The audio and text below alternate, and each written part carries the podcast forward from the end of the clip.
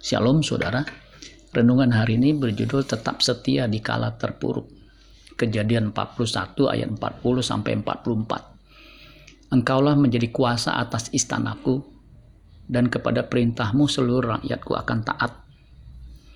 Hanya tahta inilah kelebihanku daripadamu. Selanjutnya Firaun berkata kepada Yusuf, dengan ini aku melantik engkau menjadi kuasa atas seluruh tanah Mesir Sesudah itu Firaun menanggalkan cincin meterainya dari jarinya dan mengenakannya pada jari Yusuf. Dipakaikannya lah kepada Yusuf pakaian daripada kain halus dan digantungkannya kalung emas pada lehernya.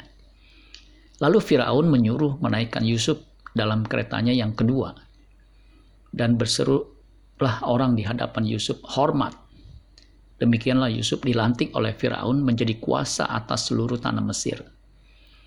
Berkatalah Firaun kepada Yusuf, "Akulah Firaun." Tetapi dengan tidak setahumu, seorang pun tidak boleh bergerak di seluruh tanah Mesir.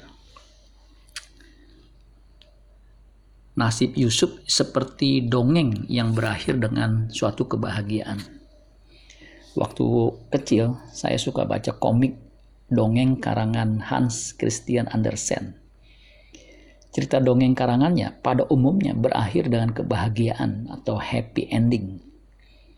Padahal hidup tidak selamanya happy ending.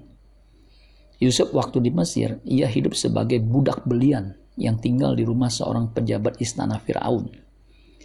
Kehidupannya makin terpuruk ketika ia difitnah oleh nyonya rumah di mana ia bekerja sebagai budak ia harus mendekam di penjara.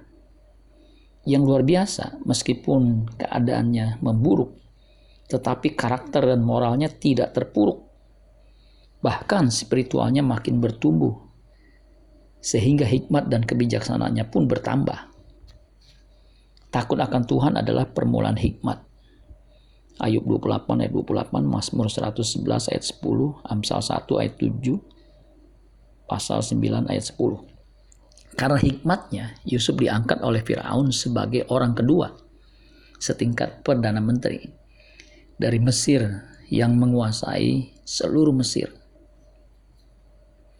Tak terbayang Potifar dan istrinya yang pernah jadi majikan Yusuf harus tunduk di hadapan Yusuf.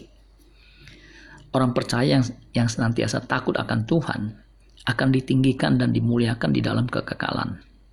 Tetaplah setia meskipun keadaanmu terpuruk dan memburuk, dan nantikan waktu Tuhan mengangkatmu tinggi di hadapannya.